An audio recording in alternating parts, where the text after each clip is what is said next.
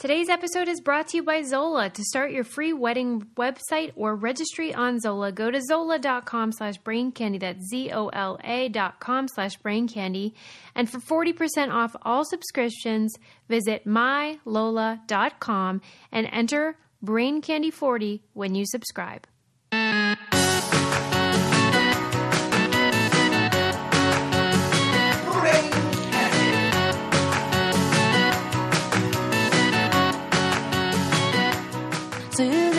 Susie, feeling kinda spooky.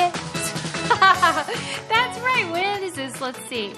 Well, it's episode 266, but you're right. We are still feeling spooks. Ooh. Spookalicious.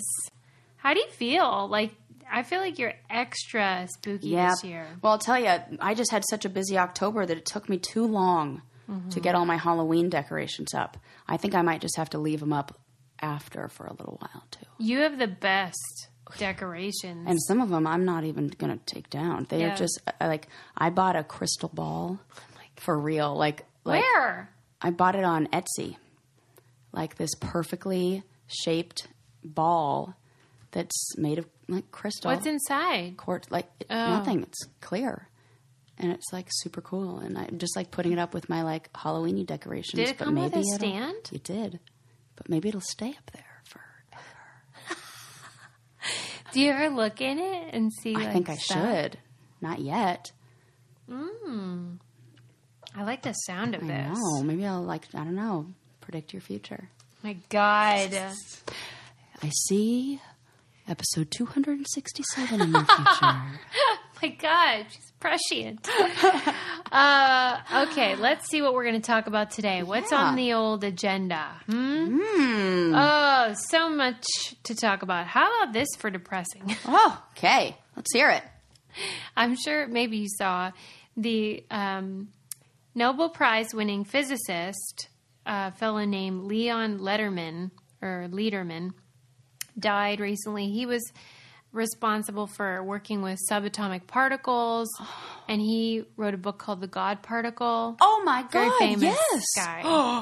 Oh, that's a really interesting. He's the guy. He's the guy. He was 96. Oh, and like had a wonderful wife that he loved and all of that jazz, but apparently had to sell his Nobel Prize to cover his medical bills. No, because we live in America. Oh, my God. Are you kidding me? Right. There was a Nobel Prize for sale and I didn't know? No, I'm kidding. That's awful. It speaks to a problem that even when you're white, male, straight, successful, if you get sick, you might go broke. Oh, my God. And luckily, he had something of value to sell to cover those bills, because it is a real bitch. So did he, was it like this was beyond what his healthcare would pay? I think there are lifetime max situations. My God. And that's horrible. You live to be too old and all of a sudden you got to sell your prized possessions from. And he couldn't give it to a family member or whatever. He had to sell it. And it's like, this is a guy working on making the world better. Right. In the area of not exactly medicine, but related field. Yeah. And they all borrow ideas, and he had to sell the darn thing. Were really important. Obviously, Nobel Prize winning. Yeah. Do you know about that God particle? Yeah. He just basically had this idea that there was a part of the human genome that was predisposed to look for a higher power. Mm-hmm. And he explored that notion, and it was groundbreaking. He coined the term God particle. Mm-hmm. So anyway, it just bummed me out. And I was like, cause we talked about the lady Nobel Prize winner, and that was a bummer cause she didn't even have a freaking Wikipedia page. I'm sure this guy does. Yeah. But what good does that do when you got a bill to pay? Oh, my God. I can't believe that. Yeah. And bummer. But what ifs? I mean, there's not much, like, even when I talk to doctors, like, I haven't heard anyone say, here's what we should do. Right. Oh my gosh. You are totally correct. Like, I haven't heard any solution. Yeah. And I was in public mental health like 3 semesters ago or so. And let me tell you, it was the most depressing class. And our professor was like, I got another. I don't know what to tell you. I'm just reporting the news, and let's just keep our fingers crossed that it gets better. And thank goodness we're in California, where some people are trying to do some things a little different. But like, you know, when you look at other countries that have different versions of healthcare mm-hmm. or government or single payer or whatever, I mean, they don't have all the answers either. Right. There are problems right. with those models, and so. I don't know what the answer is. I just know that it's real sad when people get sick and can't afford to live. I just know that I'd be very happy to make 10%, even more than that, less than what I'm making right now, if it meant that 10 to 20% or whatever it was went to making sure that somebody like that doesn't die. I can't figure out how most people like sort it all out. With that. Especially if I were making a bunch of money. Mm-hmm. But it's not the case usually. Yeah. Like, how about, like, let's not buy that extra yacht and, like, instead... extra yacht. You know. I don't know. What are these big wealthy guys? Do you hang out with a lot of people with yachts? No. Right. It's rare, right? Yeah. But I'm thinking that if you have a yacht, maybe you have more than one yacht. Maybe don't buy the other one. Maybe, like, give your money to somebody who... I just read that Betsy DeVos has 11. Oh, see? Motherfucker. I knew. Sorry, Linda. I knew there's somebody who has one. They got a whole fleet. Yeah. Come on. Right. Her. Oh, that was those are so... Like, you know what the cost of one of those things is? Right. Well, didn't you read about when one of her... Somebody untethered her one yacht? Oh, no, I didn't read that. And it just, like, went off floating down the ocean.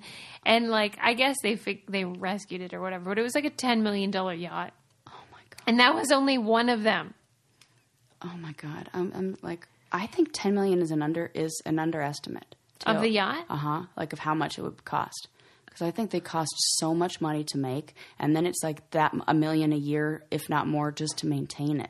Well, she's got enough. Oh my God! It was an article in Vanity Fair, and it was talking about her and her husband and the families that they come from and how they are. It's like, you know, that a famous conspiracy theory about the Rothschild family. Yeah. What's the famous conspiracy theory, though? That they rule the world. Oh, yeah.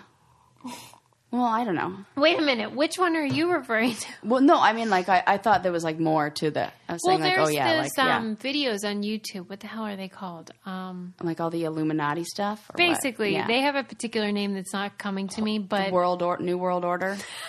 Am I just naming conspiracy theory shit? I think it starts with a Q. Oh. Anyway. A Q, huh?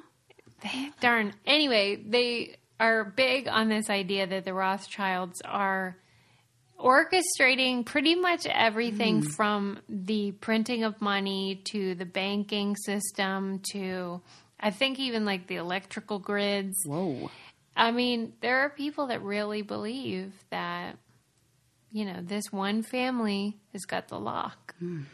I think it's just like maybe 10 families. Yeah. I think that there might not be too much. I think that would be true. It's fair. Yeah, it's fair. I mean, regardless, though, of how much money you have, you should be able to invest some of it and get some loot and have. So one day you could buy a yacht. Yeah. Who knows?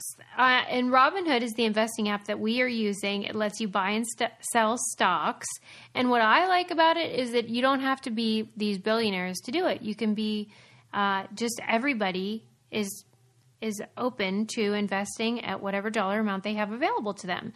It's not intimidating. You just fill out a little thing, and it helps you decide where you might want to put your money if you want to do it by your interests or otherwise. There's no cost or commission fees, which most brokerages charge a lot of money for every trade. It's super easy to use. And then you just sort of learn by doing. You learn how to invest, build your portfolio, even if you have $20. And what I really love is that Robinhood is giving our listeners a free stock. Ooh. So you can get Apple or Ford or Sprint to help you build your portfolio. You just sign up at braincandy.robinhood.com. That's braincandy.robinhood.com. And it's just real fun, and you can learn a lot about the stock market, which can seem very intimidating if you're not familiar. Yes, it can. I like that, making it accessible to all income levels. Moving on, did you read about, well, this is ancient history, so I'm acting like it's like in the news. Yeah. They're the youngest mom in history. Oh. From Peru. Oh, no. Oh, no. How old? Oh, no. Oh, no. How old is she? Youngest. 9. 5. Oh, my God. I'm so grossed out. Oh, my God. Oh, my God. Oh, my God. Oh, my God. What's happening? 1933. Oh, thank God. Right. It's ancient history. Oh, thank That's God. What I'm so glad you said. What's the difference? Well, I don't know. You could sometimes you just say things like, you know, like she's pregnant right now, and like it's ancient history. Like it's an article from 2017. Like kind of like how you say like, oh, I'm not long for this world when you mean I'm going to go to sleep, not like I'm going to die. You know. So I'm just making sure like how hyperbolic are we being with this ancient history? Okay. But that means I don't know if she's still alive, but she wouldn't be that terribly old.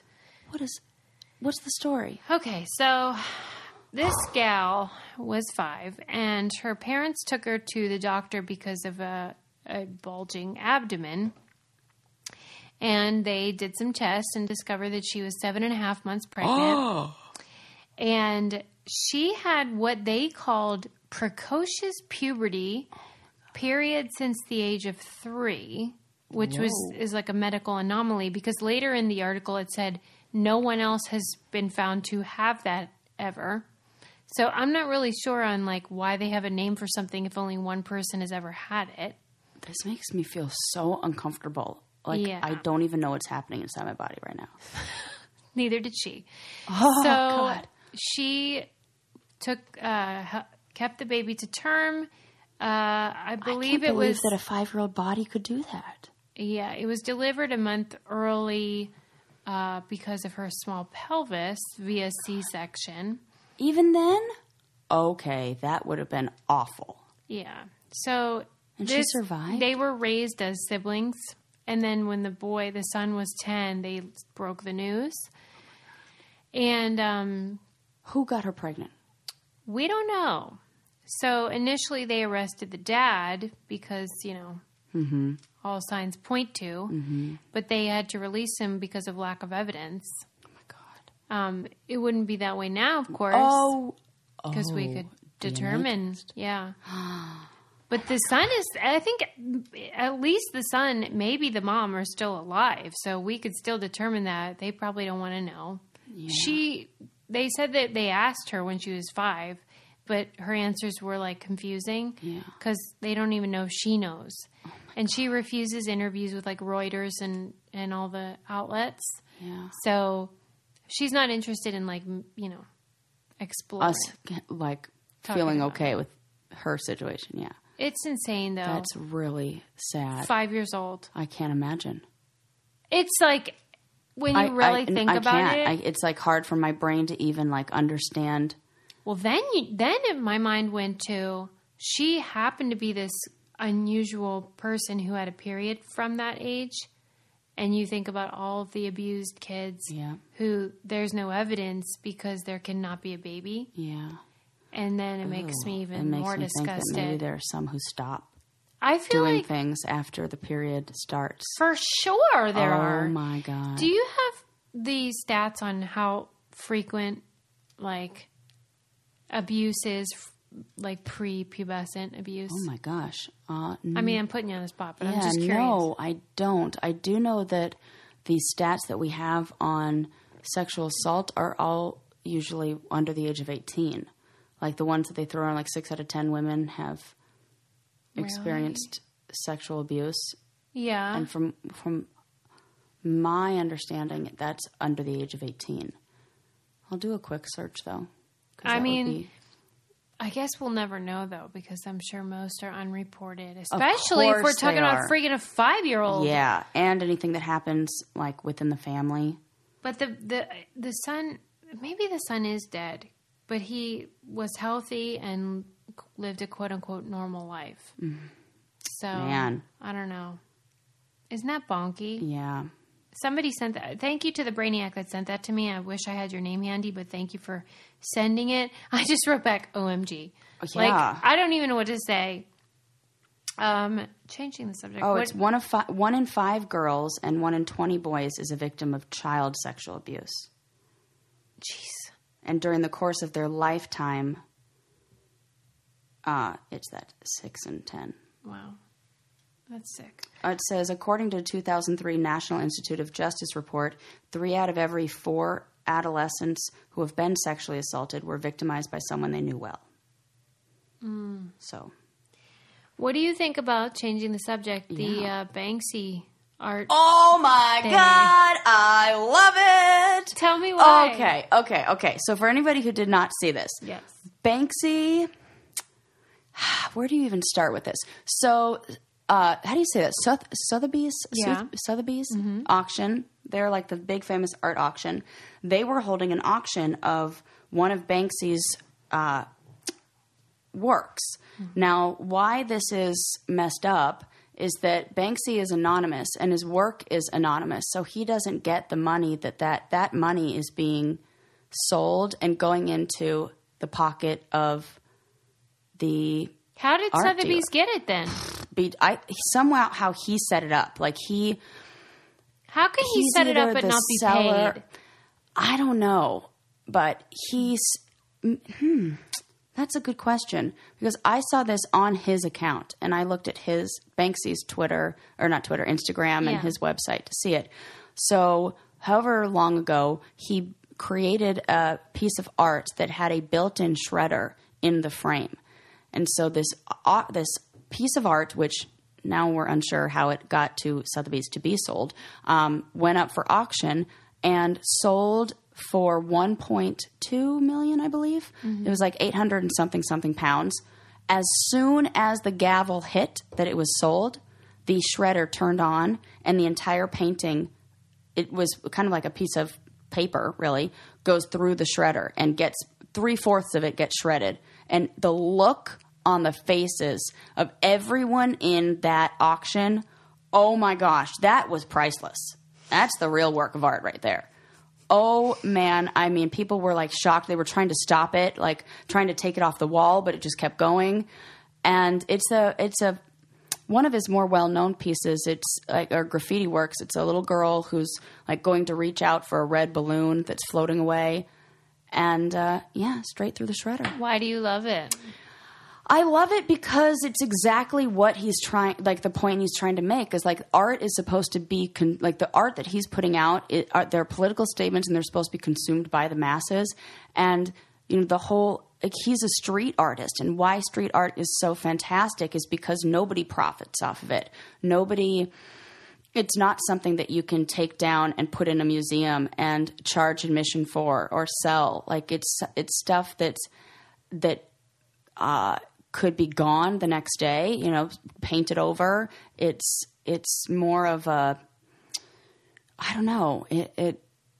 It's definitely not what fine art that goes into a painting, like, you know, into a picture frame and then is sold to somebody else and then auctioned off and then blah, blah, blah, blah, blah, blah. Like the people who Banksy art is made for are not the people who are spending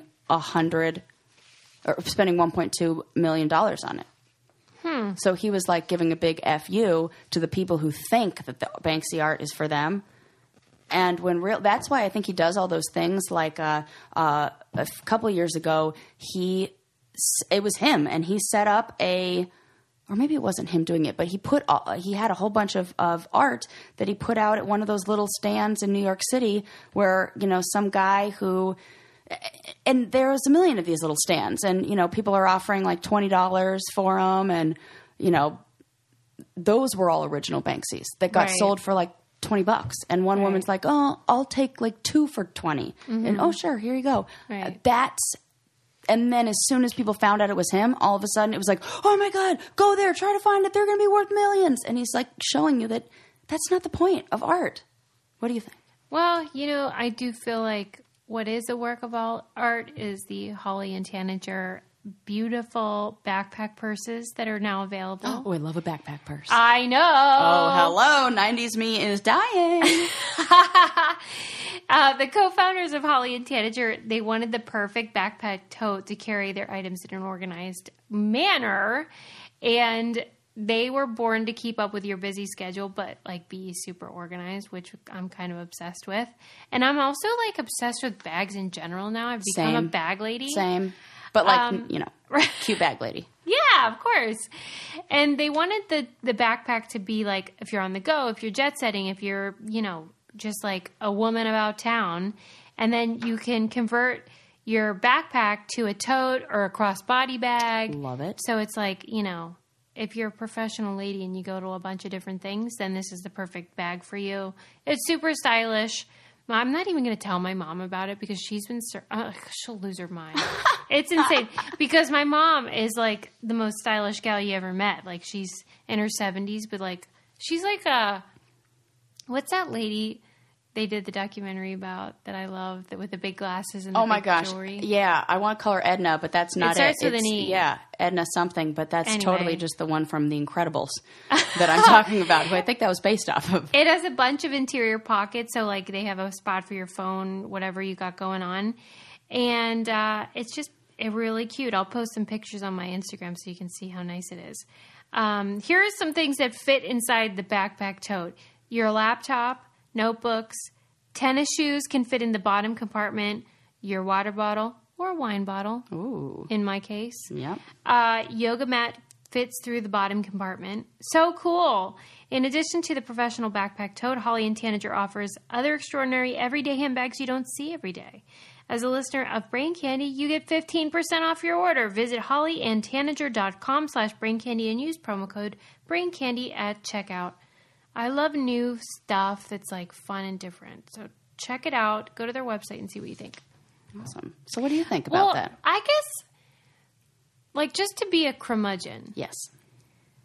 I guess I would question why shouldn't art be profitable? If you're a talented artist, if you have a gift, why is it different than a vocal ability or, you know, some other talent, dance? Where you use your body and your talent and your skills, and then someone pays you for it because it's valuable to their life.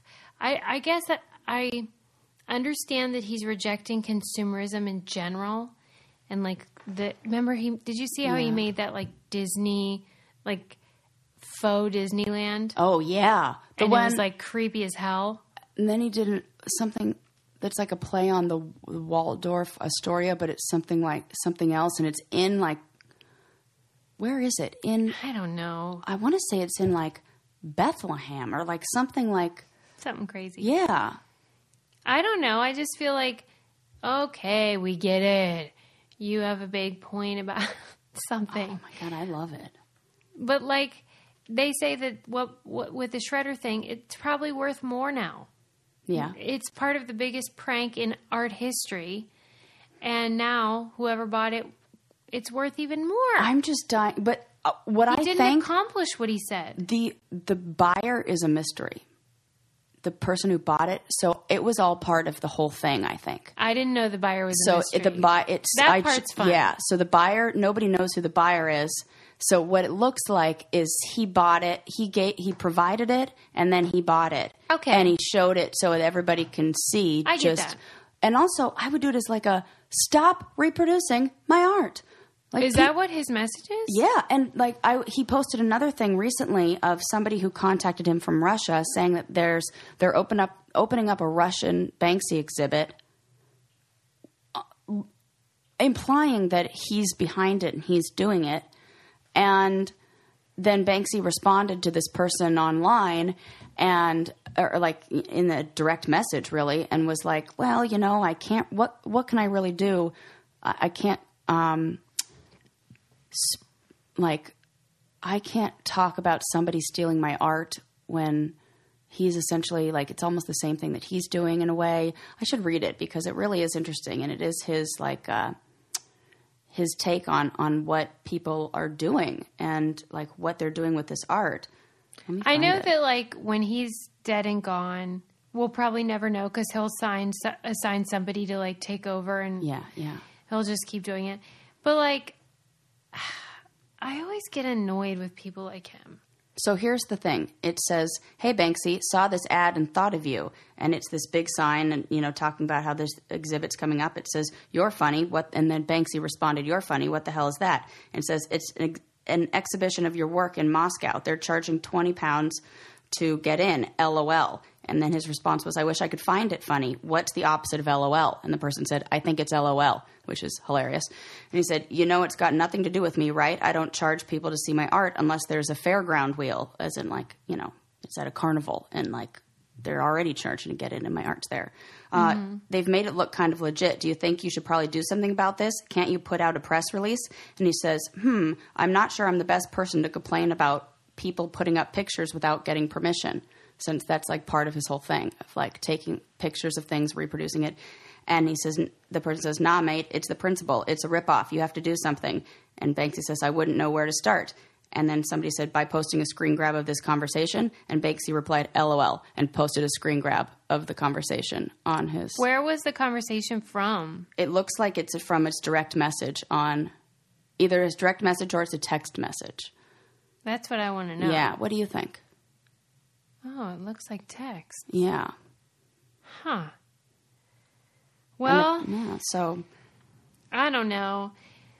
I get it, but like it's exhausting to me. Like, okay, now I got to be mad about art. Oh my gosh. Well, on his website or on his Instagram, he has the video up, and underneath the only thing it says is, "The urge to destroy is also a creative urge. Picasso." Yeah, I would agree with that. Yeah. All right, weirdo, but whatever. I mean, like, the other guy is, like, painting black holes in grounds that people are walking into. That's the thing. I do not have an artist mentality. Yeah. I do not get it. It bugs me. But the fact that it bugs you is still it's evoking an emotional response from you. Not their art. They're annoying personalities. Well, I think it's kind of all part of it. Especially when they're white men. Yeah, that's true. And which Banksy is. Yeah. Because you're not that good at hiding, dipshit. Right. We all know who you are. Do we? Yes. Oh, I didn't know that. He's been caught several times. Oh, I want to know who he is. I know he's like a white English guy, but that's all I know. Well, it's real what's the word? Anticlimactic. Because you're like, oh, yeah. Oh, he looks like every other white guy. Yeah. Anywho, if he was like a person of color, I'd be into it. Mm-hmm. Or a woman, that should secretly a woman. If that tells you anything about like my values. Yep. But on this, I guess in the same vein, I was reading, well, he would hate this. I was watching a video about the history of logos, which are art, but for consumerism. Yeah. So it's the opposite of Banksy. And it was really, really interesting. It was asking the question. There were two videos, but one was asking the question, what makes a good logo? What do you think is a good one?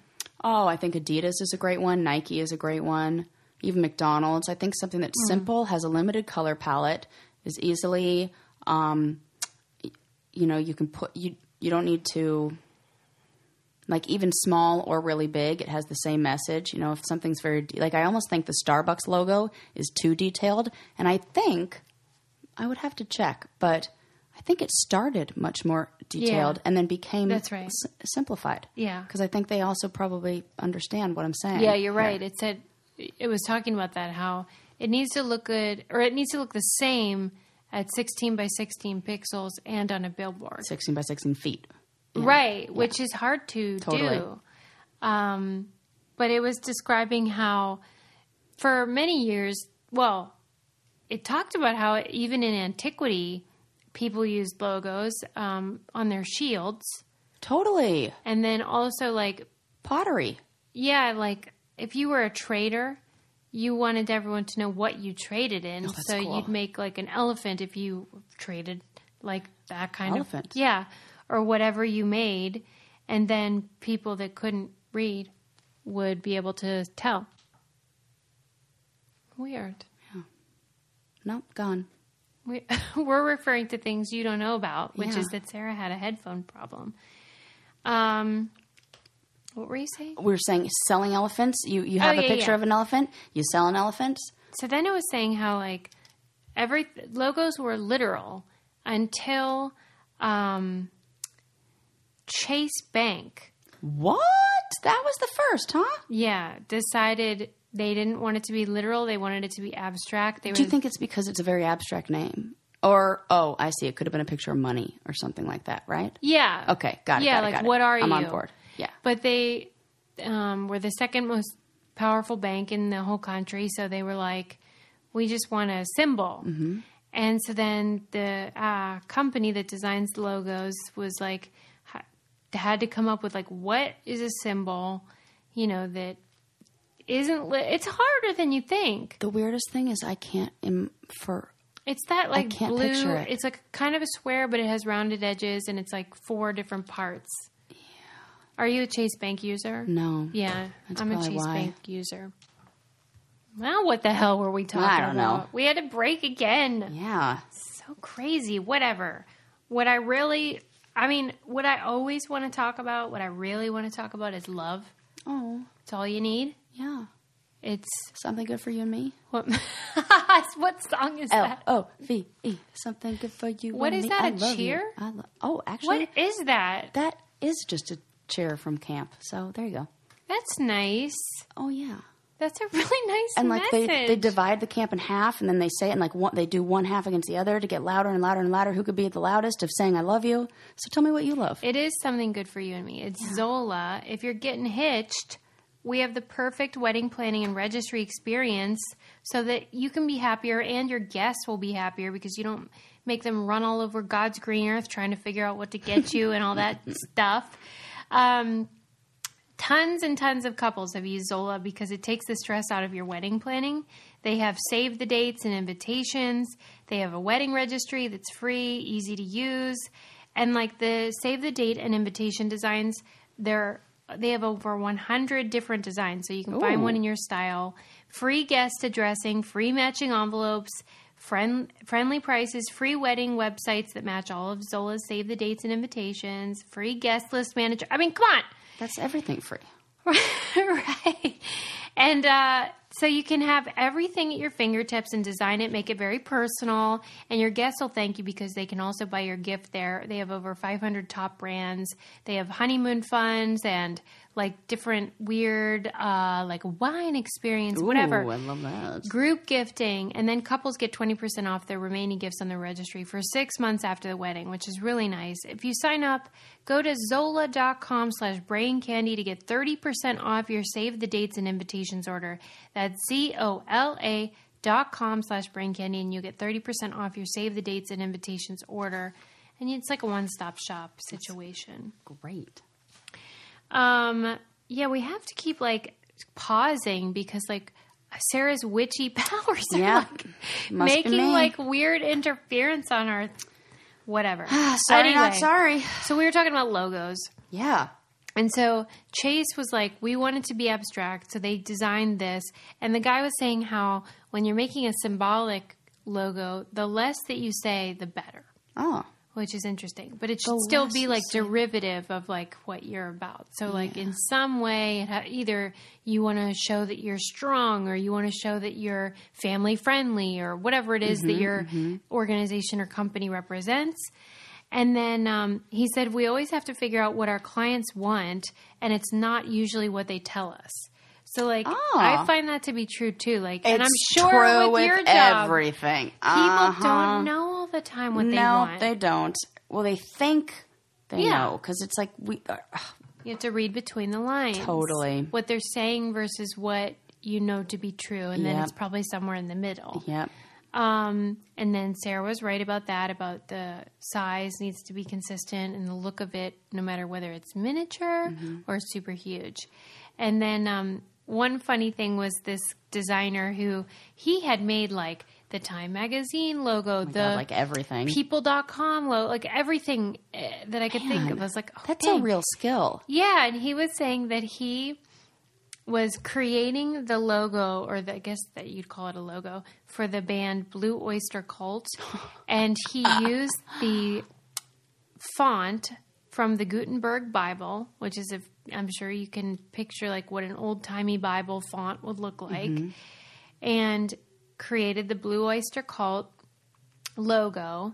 And then it evoked, like, you know, edgy and old-timey but sinister and all this stuff. Mm-hmm. And then that's what then he based the AC/DC logo on. Oh. And they have that same vibe going on where it's like kind of like lightning bolty but also like old worldy. Yeah. And then he said that Metallica and all of the... Metallica was the one that was coming up in my head of like... What you that could picture. Yeah, yep. And that they all sort of embraced that same look and then became, you know, the sort of quintessential metal music logo. And I thought that was so cool. Led Zeppelin does have a cool logo. What do you like about it? All those ones. It just, like, I like the ones that look kind of like, you hit the nail on the head where it's like kind of spooky a little. Yeah. What is that about? Right. AC/DC, Led Zeppelin, they all, even Pink Floyd is like really. They want it to be like sinister or like edgy, of course. Oh, I love that. And I thought how ironic that came from a Bible font. Uh-huh. You know, but when you think about it, it makes sense, but it's one of those things where it's unexpected. Yeah, and who's the band that does the Upside Down Cross? There's one who, and it's like a popular band, not like... I was going to ask you about your necklace with the Upside Down... Oh, it looks like an Upside Down Cross. Oh. I was like, she is taking this... Oh, my God. No, it's just a plus sign. I've had this for like ever. Okay. It's like a little. Oh, all right. I guess because it has a clasp, then it elongates that edge. That's good to know when I'm wearing it around my clients, and they're going to be like, "Oh, what's going on over here?" I've got the witchy thing on the brain though, because that's what, you know, your whole thing. Yeah, you're just going to watch me slowly become like Stevie Nicks. So slowly, yeah, or quickly. Yeah. Do you have a logo that you think is like the worst logo? Let me think about that. When things are the wrong color, it bugs me. Like, there's a bank that's green, like their logo's green. And I'm like, what are you doing with this green logo? Which is weird because you'd think that green is money and all that. Yeah. But I'm like, why are you putting my recycling and environmentally friendly food and that color with your bank logo that is clearly supposed to be red, blue, or blue? Mm-hmm. It's like when they violate almost the social norms of what the colors are. Like, because we know that yellow and red like are appetite stimulants. And kind of trigger the part of your brain that says, like, I'm hungry. I think it's the color orange does, and red and yellow together, like something in your brain, like, process them together. Who knows?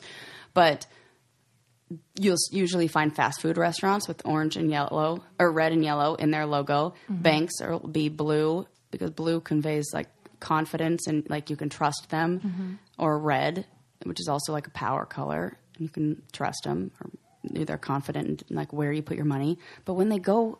rogue. I have the same reaction that everyone does when somebody changes their logo. Uh-huh. Everyone hates it, but then you just get used to it. Like when Instagram changed their app decal. That's right. And everyone was like, this is stupid. It looks dumb. And then there was, what was the other one? Something similar. You know who I don't like is Uber's update. Like What's different? Used to be like a U thing, and now it looks almost like a C, like a backward C. And I just don't understand where the Uber. It's the shape of the thing that they all have in the back of their rear view window. Yeah. That picks up the signal. Oh. I guess that's the reason that they changed it. Yeah. But I agree with you. But was like that the regular shape of that thing or did... Yeah, that's the shape of the thing all along. But I don't know why they decided to make that. I guess so that when you'd see it in the back of a rear view... or, you know, the rear window, then you'd be like, Uber. And then the logo's on every car in that way. But it almost looks like it's sideways. Like I want to just like totally twist it. Yeah. Like wonder why 90 degrees. It has to be that direction. Yeah. Hmm. And then, Starbucks has changed and people always get mad every time they make any little change because you're comfortable. Right. The one I heard that people got really were like, oh, we know what you're doing, was Wendy's. Do you remember when Wendy's redid their logo? Yeah. With the new girl? Yeah. And her collar? Did you hear that? No, I didn't know about her collar. Okay, I'm going to show this to you. So when Wendy's revamped their logo a little bit ago, and so the old one was like... I'm going to show Susie, but the old one was just a more detailed version. It kind of looks like almost more like retro, like 1950s something. So they redid it and they changed her shirt And the collar on the shirt, people say, spells mom. And subtly spells mom. I remember that a few years ago. Yeah, so people are like... So it's kind of like how... Oh, my God. Yeah, so it's kind of like how... Oh, it like gives me chills. Subliminal. That's so weird. Yeah, like Amazon, the smile, the arrow is also a smile. And like FedEx has the arrow inside. And Bank of America is an eagle, not an American flag. Mm-hmm. And there's a whole bunch of ones where there's like hidden messages inside of it. Wow. And so people were like, oh, Wendy's. But at least like with Amazon, they might say like, yeah, we wanted it to look friendly and happy.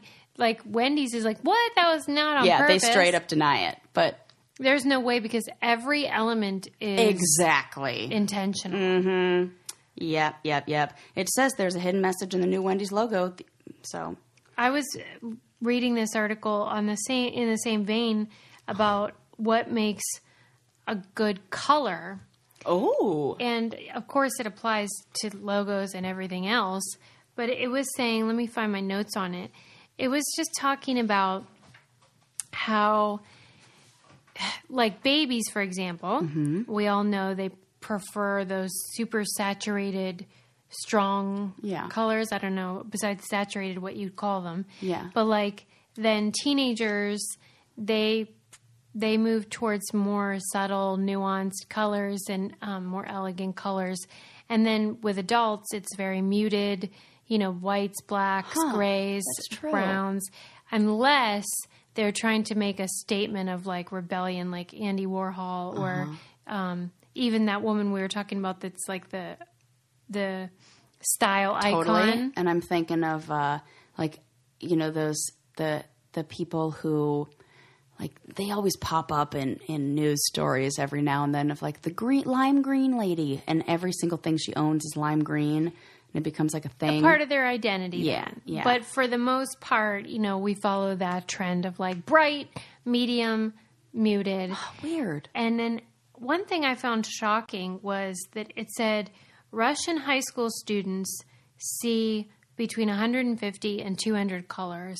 Japanese high school students see between 300 and 400, which they attributed to, in Japan, they teach more aesthetic-based disciplines and, like, have a focus on the subtlety of color. Yeah. And there are Japanese words for that discipline and why it's important. And then it talked about... God. There's Japanese words for that? Yeah, in the article. I just didn't know them. Interesting. Mm-hmm.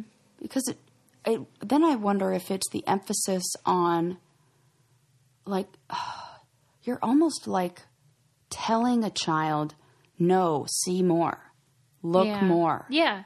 There are more colors, look closer, rather than just accepting what the first I mean, what's a good color is arbitrary, but what's a good feminine product? That's not. It's Lola. A feminine for the color red. Right, instead of that blue. Who are they kidding? Yeah. Lola has feminine products that are 100% natural. They're easy to feel good about because there's no BS. There's no mystery fibers. What's going on inside my body because they're up front. Here's what's in there. And the problem for me is that the FDA doesn't require brands to say what the ingredients of their... Also the problem for me. Yeah. Like, just tell me what's in there. Yeah, that's crazy that they don't. And so Lola offers complete transparency, which is wonderful for all of their tampons, pads, liners, wipes. And so their products are 100% organic cotton, no added chemicals, fragrances, synthetics, or dyes, but they work. And I use them every month. And it's great because it's a subscription. It comes to your door and you can change, skip, or cancel anytime based on your cycle or your calendar or whatever. And it's founded by women, for women. Love that. I love that. And so that's why we want you guys to give Lola a try. For 40% off all subscriptions, visit mylola.com and enter BrainCandy40 when you subscribe. So that's 40% off all subscriptions. Visit mylola.com and enter BrainCandy40 when you subscribe. Give them a try and see what you think. I think you'll be very impressed, and you won't have to go buy or send your husband out or your partner out to buy you your products. So anyway, about the color situation... it also went into detail about the relationship to music, which I always love when either math or music or art can be tied together. Yeah. It was just talking about harmony, the idea of harmony. When we look at colors combined together, like next to each other, we know what works and what doesn't. Yep. And that it correlates to the relationship between notes on, for example, piano, keyboard. You could pick almost any two notes and play them together, and they could sound good in your ear. But it's harder to make that work when there are three. There's more likelihood of dissonance when you pick three random notes on a keyboard. And so I was saying it's the same with color, that if you have two and they're muted with like a common color, like if they have a background of a yellow or a gray, then it's likely to work. But like if you start adding other colors, it's like your eyeballs are like, stop doing it. Yeah. Anyway. And I wonder if you, in that same regard, like, you know how we have complementary colors and then we have contrasting colors? Yeah. So like yellow and purple, because they're on opposite ends of the color spectrum, that we are like, oh, that's pretty together. It's pleasing. And our eye feels good about that. I wonder if the same can be said about notes, where if you get almost like the same, does music have that same, not a circle, but something where you can say like, this is on one end, and if you were to cut it in half and mirror that, and you found the matching note, maybe like took the piano keys and all the, you know, different notes they can play and divide it in half and fold it in half, and would one on one end sound good with another one on the other end? Maybe not. Because there's only 8 that, you know, notes. You say you know, but I don't. Well, like it's funny because music, I know nothing about. Yeah. I don't know how it works. I don't know how I can't, like, I've talked to Susie about this, where I know that you have an ear that can hear music differently than I can. Like if we were to take the same way they did Russian children and Japanese children, like I bet I can see different colors and you can hear different notes. And I wonder, oh my God, I wonder if that is different based on what you've kind of honed, in what area you've really like trained your brain and what things you practiced in. I mean, it definitely applies in the sense that you're creative and I'm whatever the other thing is. No, you are very musically creative. I could not play a single note on any instrument to save my life. I have tried. But I don't think of music as being creative. I know it's an art, but it's to me, it's math. Which is also creative. Well, there are laws, though, which I like, which is why, you know. But the same could be said about art, which is why those colors work well together or don't. So I'm sure there's like an overlap, and it's like people fit on different ends of it, but in this case, like an octave has 8 notes and then they just repeat. So even though like piano has 88 keys, it's just a bunch of the same notes at different frequencies, you know, high pitch or low pitch. I didn't know that. That's interesting. So in that case, it's a little different when you say fold it up because it's not exactly like that. Yeah. But I'm sure that it applies in the sense that different distances create more or less pleasing. Oh, okay. That makes sense. Yeah. So like this is, however, in that almost that 8. Right. Like when they're next to each other, it's like a little fucked up. Yeah, you're like, oh. Yeah. But if there's a key in between, they sound nice together. Oh. It's just the whole thing. That's cool. Anyway, it's so funny that you're like, you've never heard this information before. I don't. But I couldn't tell you. Music classes. Nope. I took one time in school, they made us learn the recorder. And I was terrible at it. You didn't have mandatory music? No. Oh, okay. Well, didn't have really any mandatory art classes whatsoever. Well, that's a damn shame for you. I know. But you worked out all right. Yeah. Yeah. We've talked about this on the show before, and I want to correct something, I guess. We've talked about how in the Victorian era, women were thought to have hysteria. And the doctors were curing them with orgasms through vibrators. Yeah. Have we discussed this? Yeah, which was absolutely in the books that they taught me in class. Totally. Yes. In graduate school. In grad school. Yeah. So that research was done by one scholar. And everyone just got real into it because that's so fun, you know. That explains a lot and it makes sense. Yeah. And she had citations. But then a new scholar was like, I looked through your citations and like they really don't show that at all. And the lady, the original lady was like, well, it was just a hypothesis. And she's like, you didn't say that. Just a hypothesis that we've since based like a ton of stuff on. Yeah. They need to, oh my God. She's Let me have that article. I'm going to go show it to my sex therapy teacher. And I'll be like, hey, incorrect info. Yeah. Buddy. It's kind of a bummer because that's such an interesting tale about, because according to myth now, oh my God, women were like, depressed and like hanging out in their attics, just like brooding and mad. Yeah. And then doctors were like, let me like just stimulate your genitals. And they were like, okay. And then this is like drunk history. Yeah. And then they claimed that that's how the vibrator was invented because the doctor's wrists were getting like overworked, which is now said to be false. And that there's really no evidence, especially that this was something like widespread. Maybe like it happened a couple times or something, but that doctors were not treating women with orgasms or using vibrators on them. Wow. That is a widespread false thing. Well, like I hope they can find like some new info. Yeah. You know, like maybe they'll be like, wait, we found it. It turns out women were getting... So, like, why was the vibrator invented then? And because it was invented by men, by male doctors. So there's a separate, I believe, scholarly article called Buzz that I didn't get a chance to read yet. Oh, that's good. It's the history of sex toys by another scholar. This is, like, academic research. Yeah. And I'm sure she... tells you how that came to be. Oh my God, I'm going to need to know. Right. Why? Well, because I just feel like this is important. We've been hoodwinked. Like, totally. Right. Clitoral hoodwinked. Right. So I just, if we in fact talked about that on the show, I would just like to set the record straight. I have to tell my advisor, my graduate advisor too, because she talks about that in her...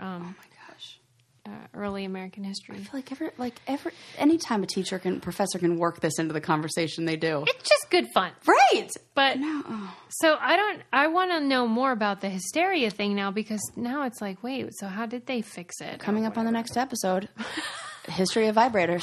Why were women hysterical? Right. Yeah. Because that's like a thing. And like what I do know to be true is that early physicians, doctors, psychiatrists did not believe that women had a sex drive. Right. So there's, I don't know. Anyways. We do. Yeah. Just so you guys know, we do. Yeah. I'll tell you what I am hysterical about. My Misen awesome kitchen knives that I keep buying. I think I've bought like 5 of them for various people in my life because... the knife is life-changing. So I think I told you guys how I read Anthony Bourdain's book, and he was like, all you really need is like a really nice kitchen knife, a paring knife, and then maybe like a serrated knife if you're making bread or cutting bread. And I was like, yeah, why do we have all these gazillion knives? Well, Misen solved the problem because they have a super affordable high-end knife that they're selling directly to you for a fraction of the price. It is such a great gift if you know somebody that cooks, period, has a freaking kitchen. They need this. But it's also great for your own home. It's essential for your kitchen, in my opinion. It does it all. It's cheaper than the competitors. And the New York Times called it the holy grail of knives. What do you want? Come on. And they have free sharpening for life. I've tried the Misen chef's knife, and I really don't know how I ever cooked without it. It makes cooking faster, easier, and more fun. And now you can join in the fun in your kitchen. Our listeners will get a free paring knife when you purchase the chef's knife simply by going to misen.co/braincandy. It's a $35 value for free. That's MISEN.co/brain candy and start cooking sharp. Did you read about how like all the selfie deaths? Oh my God, more? Well, they were just in the New York Times. They were kind of tallying up the grand total of like there have been 250 documented selfie deaths. Oh my God! And that it's not funny, Sarah. I'm not laughing. You're laughing. Okay. That they ranked them like into categories. I guess you could say they put them into categories. Most of them, surprisingly, well, we'll get to that. Okay. Most of them in this article were water related. Like if you're in the ocean and you're like, who the fuck is taking their phone in the ocean? I don't get that. Anybody who got the new updated one. If you let me, what? Nobody with an old generation. First generation iPhone. Wonder how they would categorize if you fell over a waterfall. That's heights and water. Oh, was there a heights category? Yeah, that would probably fall into height. Fall into heights. Would water fall into heights? And then fire was a big one. Clearly my nightmare. And clearly, well, I suspect that they could classify these in by gender as well. I bet you there's a lot more male fire deaths. Oh, I see what we're doing here. Like you're going to do something like that Border Patrol agent who thought it was a good idea to explode the stuff. Or like pyrotechnics or like fireworks or something. Okay. I was thinking more like hair getting caught on fire or like... Maybe. You know. But then what you said is true, that probably the number one selfie death is automobile, but we don't know that. Oh, my God. So they're just like killed in a car accident and we don't realize, they were dumbasses trying to take a picture. Oh, for goodness sakes. Isn't that interesting? Yeah. So I don't really understand selfie deaths, but... I wish we would like stop inventing things that were like distractions and started inventing like things that would help us basically what I want are self-driving cars. Do you? Yeah. I think I really believe that not that many years from now, 20 years from now maybe, we'll say 50 to be on the safe side, we're going to be looking back going, can you believe we ever drove those things? Yeah, I agree. Can you believe that they ever trusted a human being to be behind those things? Those like gigantic like metal death traps. And to say like that somebody at 16 when they're at the height of their impulsivity and like that's when we're going to allow them to handle this 2-ton missile that's basically being self-guided into who knows what with them looking at no way. But what would you do if like you didn't have to pay attention? Just take a nap? I'd do what I did like I would do what I would do on a train or on the airplane. Read a nice novel. Read a book, get some work done, answer some emails. When I was laughing when we talked about the guy who shaved his face on the train because I have absolutely worn – what did I do? I wore hair dye or something on a train once because I didn't have time and it was it was back when my hair was black. Are you kidding me? But I've definitely done something like that before grooming. Yeah, something ridiculous like that. I used to never put on any makeup until I was on the train. I was like, that's a good point. I would put a lot of makeup on in the car. Yeah. If I could. And then I could just toss out my New Year's resolution a few years ago to never do makeup in the car. Right. Like you could just make it totally to do it in the car. Yeah. It would be like your station. Because it does feel like a big waste of time. Huge. How much we just sit there driving. Me? It's if I had that kind of timer, on my phone, how it tells me how many minutes I used, if it told me how many, it does tell me miles, but it's ridiculous what I could get done. How long does it take you to get to school? Somewhere between 45 minutes and an hour. Wow. Yeah. Usually 45 minutes.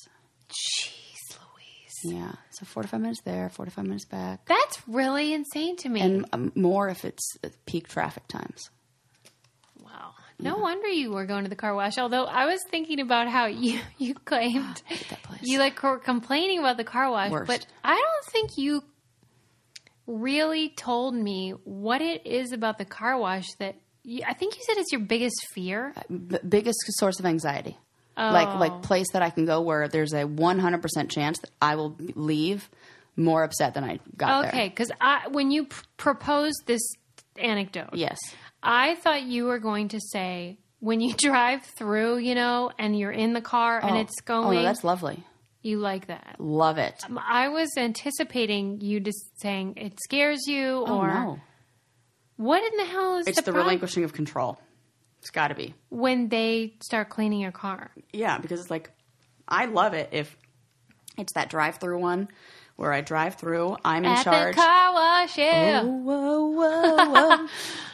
If I drive through, love it. If I can get out and I'm the one to clean the car myself, love it. Love every single thing about that moment. I was just trying to like maximize my time and like kill two birds with one stone and do some reading for school as somebody else was cleaning my car. But nobody has the standards of cleanliness that I do. So I get the car back and I just then am like, I probably should, I don't know, I should work on this. But I mean, because I was going to say, this is going to blow your mind, but you can clean your own car. Yeah, this I know. This was supposed to be a time saver. And I've always cleaned my own car, but I thought I was like, okay, you're at that age where like you have the funds to like, you know, you don't need to be like penny pinching everywhere. So like you could spend the extra $4 to have somebody do it for you, Sarah. And so I'm like, because land, like for my husband's like, he just goes there, he just drops it off. It's like a half an hour. Why doesn't he have a problem? He says that he does, but he like they're not as bad with him because he said that to me. I told him I was like complaining on my way. I'm like, I hate that place. He's like, yeah, they're bad to me. So I can imagine what it would be like for you, like giving him a hard time about like wanting things cleaner or like, I don't know how specific I have to be.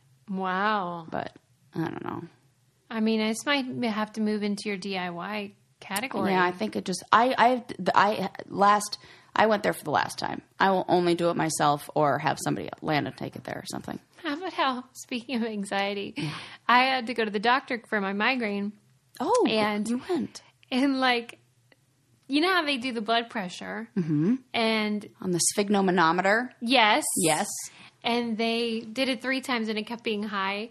And she kept going like, go to your happy place. And I'm like, I am. But I do get nervous at the doctor. So like, I thought that might have been it. Yeah. And I was like, this is really weird. This is not good, you know, like, and she's like, they do it 3 times. And then after the 3rd time, she's like, you got to come back in 2 weeks and we got to recheck. After I left, those dumbasses, who I told I had been taking anti-migraine medicine for the last 4 days. Oh. It gives you high blood pressure. Oh. And I was like, I was really... That should be the first thing they check. What medication are you currently on? That seems like part of the assessment. They did ask me like what I take, which I told them birth control and whatever. Yeah.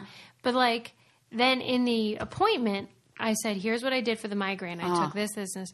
And you'd think she'd be like, oh, well, that's why your friggin' blood pressure was higher than normal. So now I got to go back. I got to pay the copay, $70. Get out of town. Yes. Are you going to call and yell about that? Probably not. I will mention it. I'll be like, I really feel like I shouldn't have to pay this. Yeah, because that's really annoying. No. That's a stop being polite moment. You should call them back. You think so? Yeah, because that's right in line with mine. Remember when I went in and it was the same thing? It was like, oh, we can't do anything for this. But I guess because there's no... Wait, like I can't prove that that's what it was. Although you can absolutely say I was on this medication and that caused a high heart rate, and she sent me out of there without any assessment of the medications I was on. I just feel like had I been more clear, then I would still be in that appointment, or they wouldn't be charging me blah blah blah blah blah. I'll do it, and then I'll report. No. When I go in, because I will have to go back, and I'll just say, "Here's the situation." Yes, yeah, they'll do it. I hope. But. Yeah, I mean, when you go to the doctors, are you anxious? Because I do get nervous. I've never once had them recheck my blood pressure or anything like that. And in fact, I almost look at it as kind of like a fun challenge to see if I can get lower it. Right, that's how I am. You know, so I'll watch it and I'll be like, okay, deep breath, relax. Me too. Calm your shoulders. Blah, blah. Whatever. Yeah. The last thing I want to talk about is how there's a disgusting, this is actually what it's called, Disgusting Food Museum. Oh. In, I think, Sweden. Do they have mayonnaise on there? Melted cheese? No, but you could follow them on Insta, Disgusting Food Museum. Is this something that's because is it like a Dr. Pimple Popper or like where I'm not going to be able to unsee this? No, but the descriptions are not savory. Like, I thought, well, how bad could it be, you know? Yeah, that's what I'm thinking. Like, they have this big... One of the things I saw was, like, a big... What would you call that? Jug? Mm-hmm. Clear jug of clear liquid. And then at the bottom is just, like, a huge pile of dead, like, baby mice. And okay. And it's called... What is that? Mice wine or something. And it's, like, in some places... What? This is, okay, I know. This is the account that whoever is the game producer on the challenge clearly follows. And they're like, oh, what are we going to have him eat this season? I don't know. What were the last things that this person posted in the Disgusting Food Museum? Or the museum curator watches the challenge. Or that. Absolutely. The curator describes himself as a disgustologist, and he wants to challenge the assumptions about food and how disgust is cultural and contextual, which, of course, that is true. Yeah. Yeah. But they have like penis, like beer or alcohol. Yeah. There was Durian, of course. I said okay, like Durian, I was like, oh yeah, like that didn't even sink in until afterwards what you just said. I don't know the details, like whose penis, why are there three? I don't know. Oh, good question. Three penis, something, booze or beer. Oh.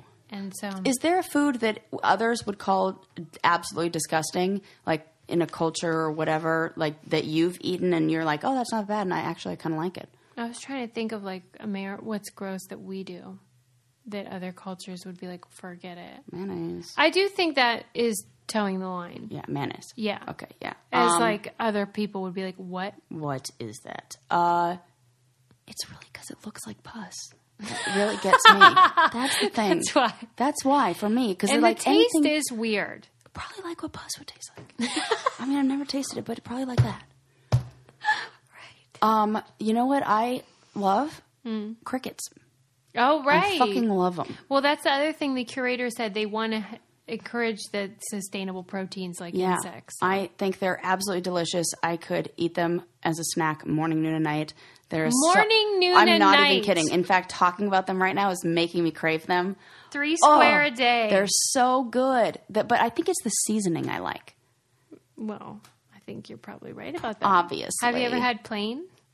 No. You should try those. I should. But I like that they're crunchy. They're like, I like the texture. Yeah, I get what you're saying. I'm just love them. The mouthfeel. I love a good cricket mouthfeel. Well, on that note, it's been fun, everyone. We'll see you next time.